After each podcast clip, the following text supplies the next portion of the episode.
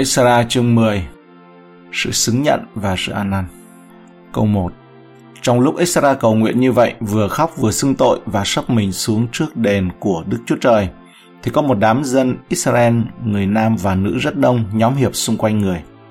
Sức mạnh trong lời xưng tội của Esra không chỉ đơn thuần ở những lời được ghi lại trong Esra chương 9 câu 6 đến 15. Chính nơi sâu thẳm tâm hồn đã thôi thúc cầu nguyện ở đây được thể hiện bằng việc khóc lóc và sấp mình xuống trước đền của Đức Chúa Trời. Ông đã cầu nguyện lời cầu nguyện này và hạ mình thay mặt mọi người một cách công khai trước một cộng đồng rất đông gồm đàn ông, phụ nữ và trẻ em.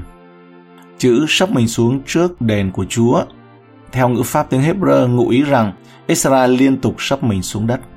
Chúng cũng khóc nức nở. Điều này cho thấy dân chúng cũng bị đánh động bởi sự cáo trách về tội lỗi và nhu cầu xưng nhận và ăn năn. Họ đau buồn vì tội lỗi của cộng đồng giao ước giống như Israel đã làm. Họ không thể rửa tay ở trong sự vô tội, vì vậy họ đã rửa tay trong nước mắt. Họ biết rằng cũng như tội lỗi của thế giới xưa, thế giới nhỏ bé này cũng cần một trận lụt lớn. Qua nhiều thế kỷ, một dấu hiệu cho thấy phong trào mạnh mẽ của Chúa Thánh Linh giữa dân Chúa là họ bị cáo trách về tội lỗi của mình và cảm thấy buộc phải xưng nhận tội lỗi đó và từ bỏ nó. John Trepp, một người thanh giáo xưa, coi việc xưng tội là một sự thanh tẩy tội lỗi. Đây là chất nôn mửa của linh hồn, là loại thuốc khó nhai nhất, nhưng lành mạnh nhất. Ma quỷ nó biết điều này. Do đó, hắn tìm cách làm kẹp chặt môi người ta lại để cho trái tim không thể trút bỏ được gánh nặng bằng cách ăn năn làm cho lòng trống rỗng. Việc xưng tội là một sự dạy dỗ bị bỏ quên. Nó chỉ xuất hiện ở đúng vị trí của nó trong thời kỳ phục hưng. Khi Đức Thánh Linh đến với quyền năng cáo trách gấp đôi và khiến cho những tín đồ phạm tội không thể yên tâm cho đến khi tội lỗi được xưng ra bất cứ khi nào cần thiết. Trong cuốn sách Sự thức tỉnh phúc âm lần thứ hai, tiến sĩ Edwin R. đã trích dẫn những quan sát của một sĩ quan quân đội cấp cao về công việc của Thánh Linh tại thị trấn Scotland của ông. Những người trong số các bạn cảm thấy thoải mái, ít có khái niệm về cảnh tượng đáng sợ như thế nào khi Chúa Thánh Linh vui lòng mở mắt một người để nhìn thấy trạng thái thực sự của trái tim mình. Những người được cho là tốt và những người tự cho mình là người tốt, những người tôn giáo đã bị dẫn đến trong việc tìm kiếm nền tảng mà họ đang dựa vào và nhận thấy tất cả nó đều mục nát, họ đã tự mãn chỉ dựa vào lòng tốt của mình chứ không phải dựa trên Chúa Giêsu. Nhiều người đã từ bỏ tội lỗi để sống thánh thiện, một số thì khóc vì vui mừng bởi tội lỗi đã được tha thứ. William Newton Blair, tác giả cuốn sách mô tả cuộc phục hưng vĩ đại ở Hàn Quốc tuyên bố, Chúng ta có thể có lý thuyết về việc nên hay không nên xưng nhận tội lỗi một cách công khai. Nhưng tôi biết rằng khi thánh linh của Chúa ngự xuống trên những linh hồn tội lỗi, sẽ có sự xưng tội và không có quyền lực nào trên đất có thể ngăn chặn được. Kinh Thánh có nhiều điều để nói về việc xưng tội và chúng ta có thể phỏng đoán một số hướng dẫn chung về việc đó. Người phạm tội phải xưng tội. Việc xưng tội công khai các tội cụ thể phải được thực hiện trong vòng những người bị ảnh hưởng bởi các tội đó. Việc xưng tội về nhu cầu tâm linh nói chung dù không liên quan đến tội cụ thể vẫn thích hợp khi số người bị ảnh hưởng bởi tội đó là cá nhân hoặc là rất nhỏ. Việc xưng tội phải cụ thể một cách thích hợp, việc xưng tội cần phải triệt để nữa. Câu 2. Sikania con trai Jehien cháu của Elam bèn nói cùng Esra rằng Chúng ta phạm tội với Đức Chúa Trời chúng ta mà cưới những người nữ ngoại thuộc các dân tộc của xứ. Sicania nhận ra mức độ nghiêm trọng của tội lỗi của họ. Tuy nhiên ông cũng biết rằng sự tan vỡ hiện tại của họ vì tội lỗi của họ là biểu tượng cho công việc của Thánh Linh Đức Chúa Trời ở giữa họ. Câu 2b Nhưng dầu đã làm vậy, hãy còn sự hy vọng cho Israel. Điều thú vị là chính Israel lại không đề xuất cách hành động như Sicania đã làm. Có lẽ Israel đã quá đau buồn, đã quá đau khổ trước tội lỗi của cộng đồng đến mức không thể nghĩ ra một phản ứng khôn ngoan nào. Có lẽ Israel phải biết làm gì, nhưng biết rằng lời đề nghị phải đến từ chính cộng đồng thay vì từ chính ông, với tư cách là người mới đến Jerusalem và Jude. Câu 3. Vậy bây giờ ta hãy lập ước với Đức Chúa Trời chúng ta. Sikania khuyên nên hành động ăn năn hơn là chỉ đơn giản là chiều theo cái cảm xúc tan vỡ. Một thực tế cần lưu ý về vấn đề này nói chung là việc ly hôn được cho phép ở Israel, theo như trong phục truyền chương 24 câu 1. Khi một người nam cưới vợ, nếu nàng chẳng được ơn trước mặt người, bởi ngươi thấy nơi nàng một sự xấu hổ nào, thì người được viết một tờ đẻ trao vào tay nàng đuổi khỏi nhà mình. Và những cuộc hôn nhân tan vỡ tràn lan vào thời điểm vào thời điểm này vì lý do hoàn toàn trái ngược với lý do hiện tại. Tức là đã có một số lượng đáng kinh ngạc những người vợ Hebrew bị bỏ rơi và những người chồng thì theo đuổi những người phụ nữ ngoại đạo. Theo như trong Malachi chương 2 câu 10 đến câu 16. Đọc từ câu 14 đến 16. Các ngươi lại nói rằng vì sao? Ấy là vì Đức Diêu Va làm chứng giữa ngươi và vợ ngươi lấy lúc tuổi trẻ. Mà ngươi đãi nó cách phỉnh dối, dầu rằng nó là bạn ngươi và và là vợ giao ước của ngươi. Và hơi sống của Đức Chúa Trời giàu có dư dật chỉ làm nên một người mà thôi. Nhưng vì sao chỉ là một người? Ấy là vì tìm một dòng dõi thánh. Vậy các ngươi khá cẩn thận trong tâm thần mình chớ đãi cách phỉnh dối với vợ mình lấy lúc tuổi trẻ. Vì Jehovah Đức Chúa Trời của Israel có phán rằng ta ghét người nào bỏ vợ và người nào lấy sự hung dữ che áo mình, Đức Giê-va phản quân phán vậy. Vậy hãy giữ trong tâm thần các ngươi chớ đãi cách phỉnh dối. Trong khi việc ly việc ly dị luôn là điều đáng ghét đối với Chúa trong Malachi chương 2 câu 16 và là bằng chứng cho sự cứng lòng của con người. Mark chương 10 câu 5. Đức Chúa Giêsu phán rằng ấy là vì cớ lòng các ngươi cứng cỏi nên người đã truyền mạng này cho. Tình huống được mô tả trong Israel chương 9, chương 10 là một ví dụ kinh điển về một tình huống trong đó phải chọn cái ít xấu tệ hơn giữa hai cái đều là xấu tệ. Nếu một lý do nghiêm trọng dẫn đến ly hôn có thể tồn tại, thì lý do này đây ấy là lý do chính đáng hơn hầu hết các lý do thuộc loại đó. Hôn nhân được thực hiện giữa một số người bị cấm, giả sử giữa cha và con gái, giữa anh trai và em gái. Không chỉ nói như vậy là bất hợp pháp mà còn là những cuộc hôn nhân vô hiệu lực thực sự là vô hiệu lực theo luật dân sự của hầu hết các chính phủ trong các quốc gia. Và do đó, những cuộc hôn nhân với những người phụ nữ thờ thần tượng và ngoại đạo vốn bị Thiên Chúa cấm đoán một cách rõ ràng và nghiêm khắc rất có thể sẽ bị coi là không có hiệu lực. Câu 3. Đuổi hết thảy những người nữ kia và các con cái của họ đã sanh ra, y như lời chỉ giáo của Chúa tôi và của các người có lòng kính sợ điều răn của Đức Chúa Trời chúng ta khá làm điều ấy theo luật pháp. Đây là một mệnh lệnh mạnh mẽ bởi vì không chỉ vợ mà cả con cái cũng sẽ bị bỏ đi. Vì điều này mà một số nhà bình luận như Adenay cho rằng đây là sự hăng hái cải cách quá mức, vượt qua ý Chúa và gây sự tổn hại lớn.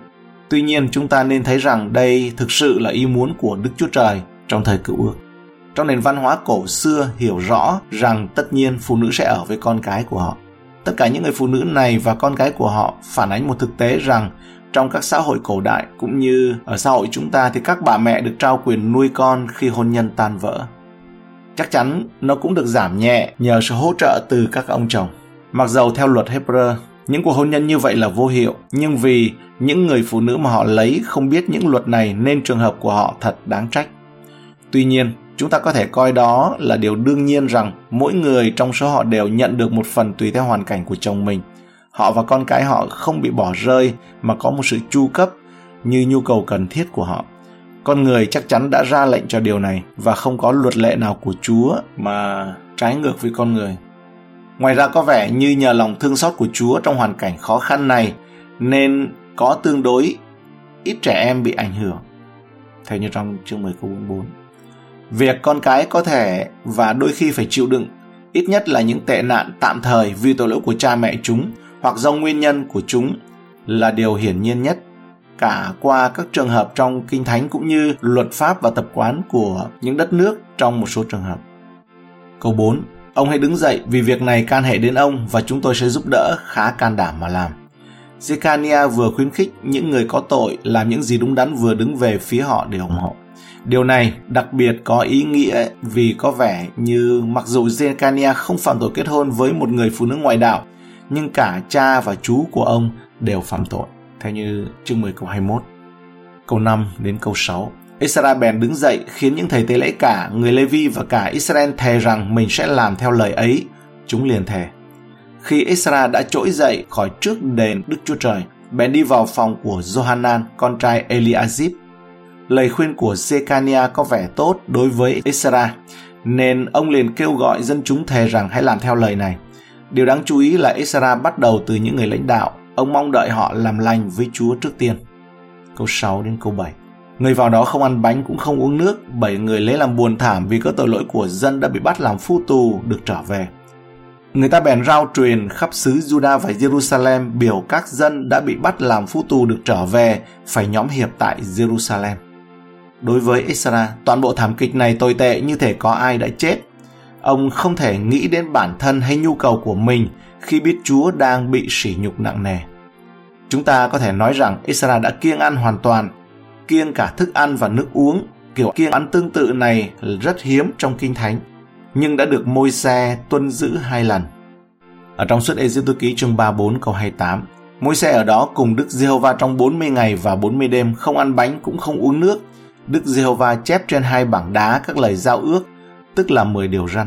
Phục truyền chương 9 câu 18 Đoạn vì cớ các ngươi làm dữ phạm tội trọng trước mặt Đức Giê-hô-va chọc cho ngài giận nên ta lại sấp mình xuống trước mặt Đức Giê-hô-va trong 40 ngày và 40 đêm như lần trước không ăn bánh và chẳng uống nước. Và cả người dân thành Ninive, Jonah chương 3 câu 7. Đoạn vua truyền lệnh này ra trong thành Ninive như là lời dụ của vua cùng các kẻ tôn trưởng. Không luận người ta hay thú vật, không luận bầy bò hay bầy chiên đều chớ nếm chi hết. Không được để cho nó ăn, cũng không uống nước. Người tự đặt mình tìm kiếm làm và dạy luật pháp của Đức Chúa Trời.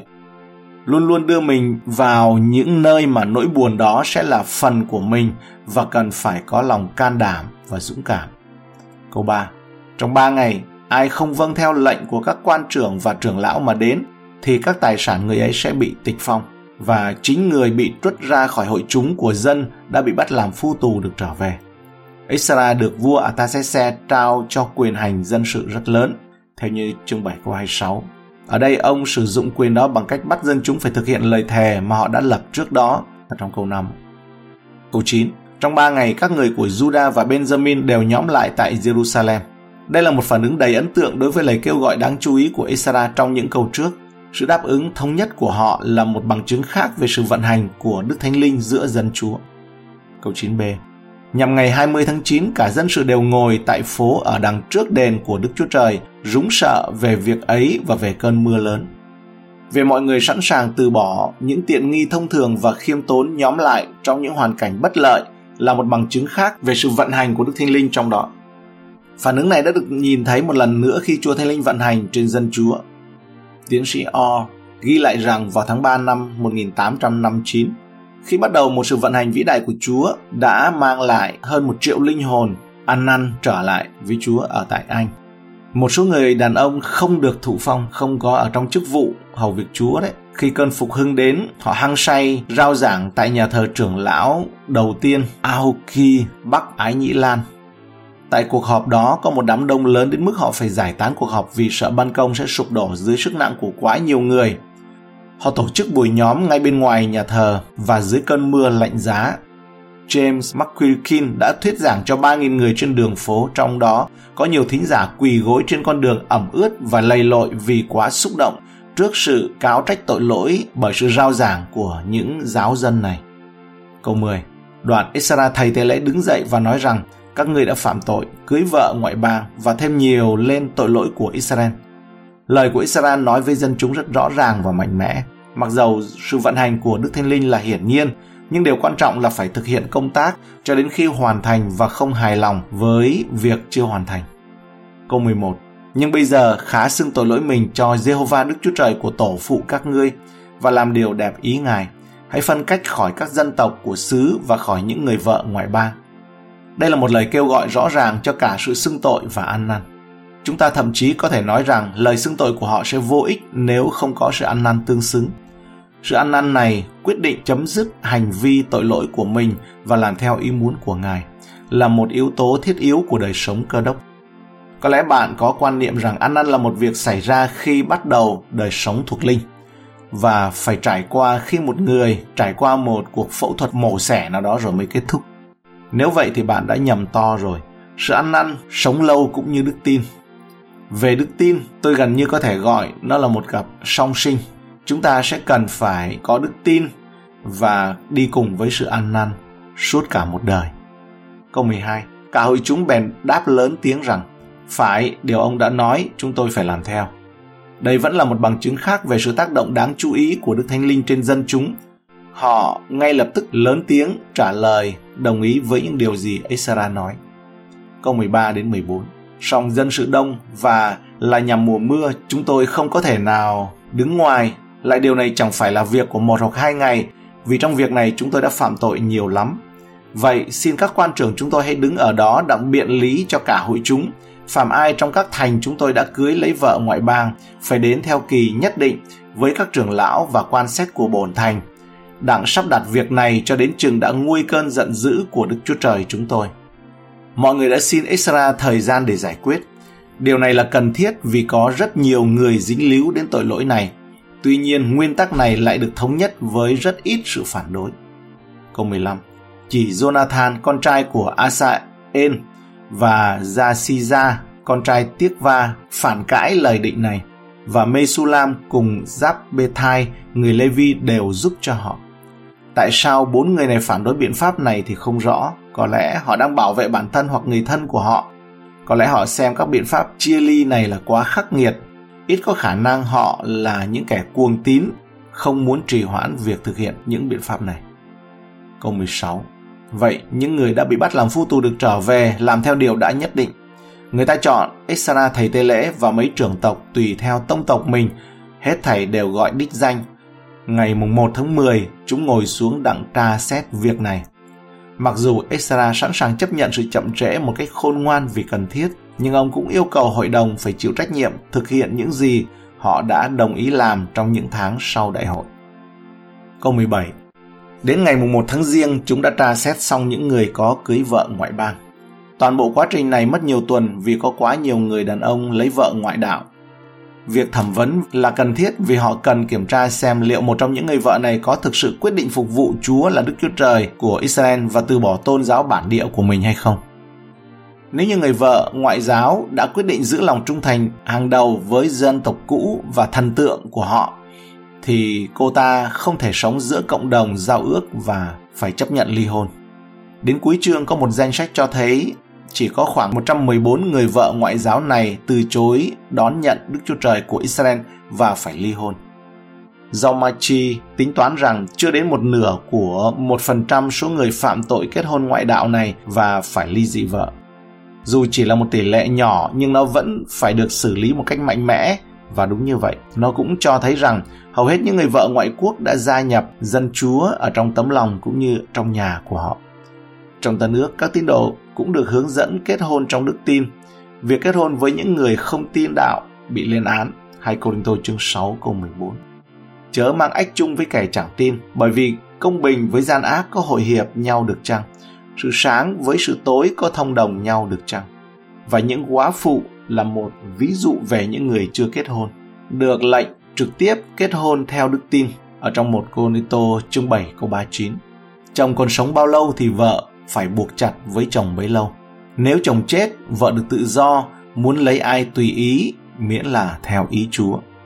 Tuy nhiên, Phaolô đặc biệt truyền lệnh rằng nếu một tín đồ kết hôn với một người không tin đạo thì họ phải tiếp tục cuộc hôn nhân này nếu có thể được vừa để có cơ hội làm chứng cho người phối ngẫu không tin đạo vừa vì lợi ích mà nó mang lại cho con cái theo một côn đô chương 7 câu 12 đến 17 câu 18 đến 44 danh sách những người bị kết tội là 114 người trong dòng thầy tế lễ cũng có thấy những người đã cưới vợ ngoại bang trong con cháu Yeshua, chít của Josadak và trong các anh em người có Ma Aseza, Eliese, Zarib và Kedalia. Chúng hứa đuổi vợ mình và dâng một con chiên được làm của lễ chuộc tội mình. Trong con cháu Ime có Hanani và Sebadia. Trong con cháu Harim có Maaseza, Eli, Zemasa, Zehien và Usa. Trong con cháu Harim có Measeza, Eli, Zemasa, Zehien và Usa. Trong con cháu Pharuser có Elioenai, Maaseza, Ismael, Nathanael, Josabat và Eleasa. Trong người Levi có Josabat, Simei, Kelasa cũng gọi là Kelita, hia, Juda và Eliezer. Trong các người kh có eliasip trong những người giữ cửa có Salum, Thelem và Uri. Trong dân Israel, trong con cháu Pharaoh có Ramia, Isia, Mankiza, Mizamin, Eleasa, Mankiza và Benasa. Trong con cháu Elam có Matania, Sachari, Jehien, Abdi, Jeremot và Eli. Trong con cháu Sattu có Elioenai, Eliazib, Matania, Jeremot, Sabat và Asisa. Trong con cháu Bebai có Johanan, Hanania, Sabbai và Atlai. Trong con cháu Batni có Mesula, Maluk, Adasa, Jasut, Zeanh và Ramut. Trong con cháu Fahad Moab có Adna, Kelanh, Benasa, Maaseza, Mathania, Betsaleen, Binui và Manasseh. Trong con cháu Harim có Eleese, Disisa, Mankisa, Semasa, Simeon, Benjamin, Maluk và Semaria. Trong con cháu Hasum có Matnai, Mattatha, Sabat, Eliphelet, Seremai, Manasseh và Simei. Trong con cháu Bani có Me, Maedai, Aram, Uen, Benasa, Bedia, Keluhu, Vania, Meremot, Eliasib, Matania, Mathenai, Saasai, Bani, Binui, Simei, Selemia, Sa Nathan, Adasa, Magnatbai, Zasai, Zarai, Asaren, Zelemia, Semaria, Salum, Amaria và Joseph. Trong con cháu Nebo có Jeien, Methithia, Sabat, Sebina, Sadai, Joen và Benaza. Những người phải bỏ vợ vì họ không chịu, vì những người vợ đó không chịu cải đạo được liệt kê ở đây. Đây là một danh sách có phần đáng xấu hổ và không phải là cách hay để tên của một người được ghi vào cuốn sách bán chạy nhất thế giới và của mọi thời đại này, tức là Kinh Thánh. Không ai được miễn khỏi cuộc cải cách, việc này được thực hiện một cách triệt để và hành động như vậy luôn là kết quả thực sự và là sự thể hiện thỏa đáng duy nhất bởi sự đau buồn vì tội lỗi. Các rabbi người Hebrew suy đoán lý do tại sao đàn ông Hebrew ly dị vợ Hebrew và cưới người phụ nữ thuộc nền văn hóa ngoại giáo. Như trong Malachi chương 2 câu 10 đến câu 16 đã lên án, Malachi đã lên án cái gay gắt bởi vì phụ nữ Hebrew trở về sau cuộc lưu đày này đã phai tàn đi sắc đẹp và già nua trước tuổi. Khi người Hebrew trở về sau lưu đày, khuôn mặt của những người phụ nữ Hebrew đã bị mặt trời làm sạm đen đi. Vì vậy, họ đã bị bỏ và những người chồng thì đi cưới chạy theo những người vợ ngoại đạo. Họ dâng một con chiên đực ở trong bầy. Điều này cho thấy họ đã phạm tội chống lại sự nhận biết, sự hiểu biết. Đối với tội không biết ấy, thì lễ vật không phải là một con chiên đực mà là một con dê. Theo luật pháp. Một số người trong số họ đã có vợ và có con. Theo đó, ông Tám chỉ rằng hầu hết vợ của họ đều là sơ xác cằn cỗi. Điều này xảy ra bởi sự quan phòng đặc biệt của Chúa, một phần để bày tỏ sự không hài lòng của Ngài đối với những chuyện như vậy. Câu 44 Hết thảy người ấy đã cưới vợ ngoại bang và cũng có nhiều người trong bọn ấy đã có vợ đã sanh đẻ con. Như đã thấy trước đây, vấn đề lớn hơn là những người vợ này vẫn là người ngoại đạo và từ chối tham gia cộng đồng giao ước. Sự đoàn tuyệt của họ với người dân Israel có cơ sở là đức tin chứ không phải là về chủng tộc. Ít nhất chúng ta hãy tách mình ra theo cách của Chúa Giêsu. Đấng thường xuyên lui tới đền thờ, thừa nhận chính quyền chấp nhận lời mời đến những ngôi nhà lớn, nhưng tấm lòng và lời nói của Ngài luôn hướng về cha Ngài, tức là Chúa Ngài hòa đồng. Esra ở đây biến mất khỏi ghi chép trong Kinh Thánh trong khoảng 13 năm. Khi ông xuất hiện trở lại trong sách Nehemi, niềm đam mê của ông lúc đó cũng giống như ở phần cuối sách Esra, biến đổi dân Chúa bằng cách mang đến mang lời của Chúa đến cho họ để thay đổi dân sự Chúa.